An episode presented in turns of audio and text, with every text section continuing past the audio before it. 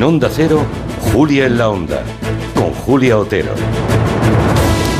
Hace unos días hubo una polémica importante al saberse que una editorial inglesa decidió modificar las obras de Roald Dahl, eliminando adjetivos como gordo o fea para evitar ofender a los nuevos lectores del autor de Charlie y la fábrica de chocolate. Bueno, el escándalo tomó tal magnitud que la editora emitió un comunicado el viernes pasado diciendo que vale, que lo dejaban, que echaban marcha atrás.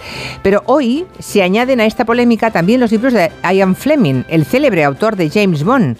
Con motivo del 70 aniversario de la publicación de la primera entrega de James Bond, Casino Royale, pues se van a reeditar las novelas, pero dicen que eliminando las referencias raciales y racistas, que las hay, y muchas.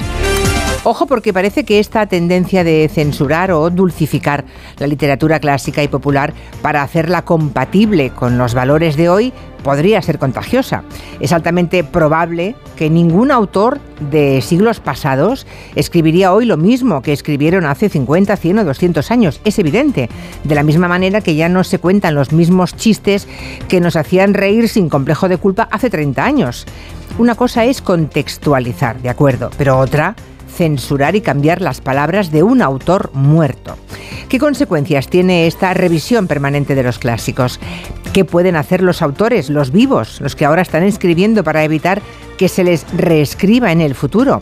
Igual, oiga, tienen que hacer un testamento y dejar clara su prohibición, no sea que luego los herederos quieran hacer caja traicionando la memoria de su ilustre familiar. De todo esto hablaremos en el tiempo de gabinete con Julio Leonard, Juan Manuel de Prada y Elisa Beni.